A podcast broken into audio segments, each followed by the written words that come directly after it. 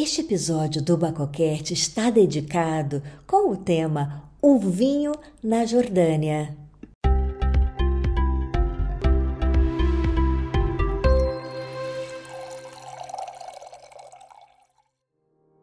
Bem-vindos ao Bacocast, um podcast que é um verdadeiro brinde aos seus ouvidos. Eu sou Daiane Casal e por aqui irei compartilhar informações, curiosidades, experiências, conversas, tudo sempre relacionado à bebida de Baco.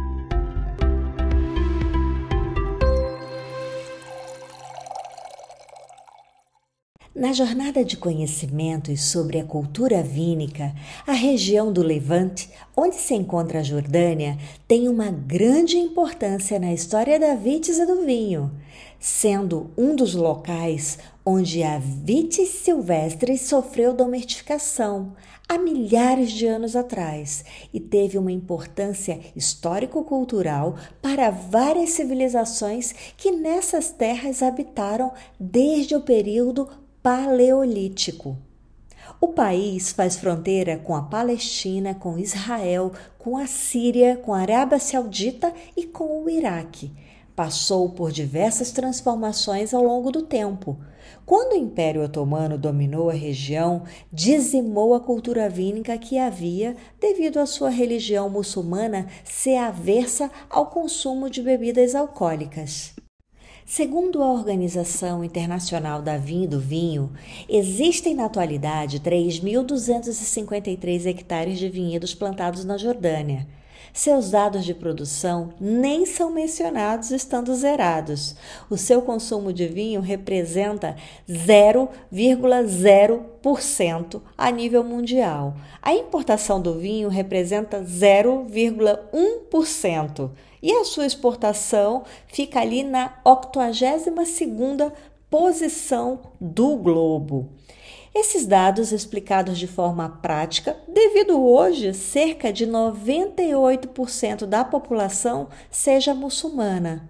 Lembrando que uma porcentagem destes não são praticantes, à semelhança do que acontece na religião católica, onde diversas pessoas se denominam católicos, mas não seguem os ritos da religião ao pé da letra.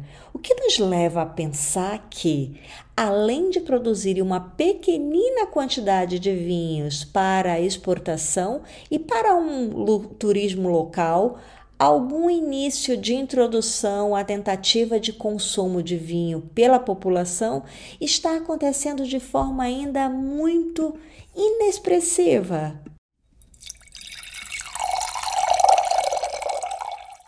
A cidade de Petra, localizada no sul, é o destino turístico mais visitado do país. O local foi a capital dos nabateus, povos que habitavam a região desde 1200 anos antes de Cristo. A linda cidade foi esculpida toda em rochas de pedra arenito e era um trajeto obrigatório para comerciantes que atravessavam o deserto para chegarem ao porto de Gaza, onde a partir dali enviavam suas mercadorias para outros locais, como por exemplo a Europa.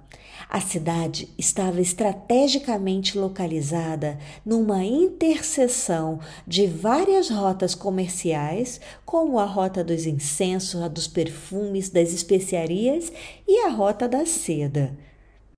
Os nabateus eram especialistas em recolher e transportar água de incríveis distâncias usando aquedutos esculpidos nas rochas e também armazená-la criando assim um verdadeiro oásis e um local seguro para as caravanas descansarem. Mas não se enganem com as pretensões, pois todos que usavam as mordomias da cidade de Petra tinham que pagar uma espécie de pedágio, inclusive os animais que bebiam a água armazenada. E foi assim que eles dominaram a disputa das rotas comerciais e acumularam uma riqueza extraordinária, tornando o território onde localiza-se a Jordânia um dos maiores centros comerciais do Oriente Médio. Hoje, a sua moeda é a quarta moeda mais forte do mundo. O dinar jordaniano vale hoje 4,45 dólares e cerca de 1,33 euros. nabateus decoravam suas estruturas arquitetônicas ao modo clássico, mas usavam de criatividade para colocar elementos distintos ao seu próprio estilo. A cidade de Baida, nas proximidades ali de Petra, era a área de maior produção de vinho para esse povo, e nesta cidade adornavam molduras das portas como o exemplo da peça exposta no museu em Petra, que pertencia a um grande salão de residência na Bateia, com a imagem de Vites e da cabeça de Dionísio o deus do vinho para os gregos e para os nabateus associavam ao seu deus-chefe Duru Sará. Outras peças vínicas, como ânforas, também foram encontradas em sítios arqueológicos de Petra e podem ser visualizadas no museu. Outro detalhe interessante que associa os nabateus ao vinho era o fato deles tinham o hábito de higienizar seus mortos com vinho antes de colocá-los em tumbas, buracos cravados nas rochas da região. Eles acreditavam que limpar o defunto, eles os purificavam de todo o pecado antes deles adentrarem ao paraíso.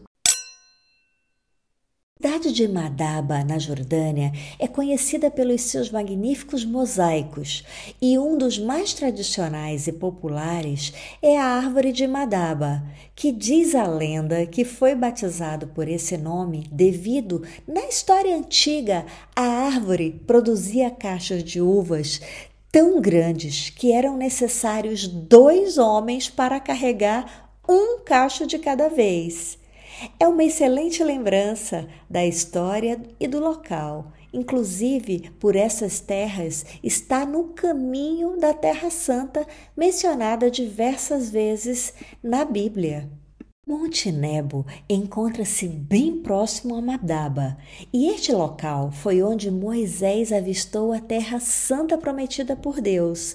Lá existem mosaicos da era bizantina que também contêm a imagem de vites presentes, evidenciando o quão importante essa planta e seus frutos eram para a região. No local se encontra um museu com peças de diversas épocas, inclusive ânforas que armazenavam e transportavam vinho. Do topo do monte pude avistar em meio ao deserto um pequeno produtor de vinho que tem utiliza ali a tecnologia para o transporte de água e para que consiga produzir avites na atualidade.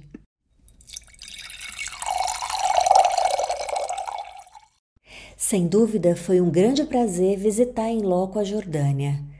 Todos esses locais visitados e poder constatar esses detalhes da cultura vínica presente nas evidências históricas da região e também como as culturas mudam mediante as leis impostas pelos que dirigem as leis de um país, de uma região e até do mundo, como estamos tendo a oportunidade de vermos na atualidade com a globalização.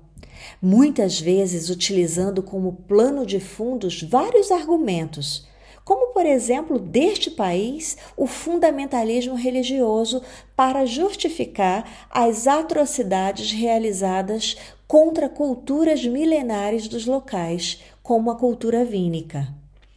Eu desejo boas provas a quem conseguir ter o privilégio de provar os vinhos jordanianos, que na atualidade são produzidos em pequena escala com castas franceses em sua maioria.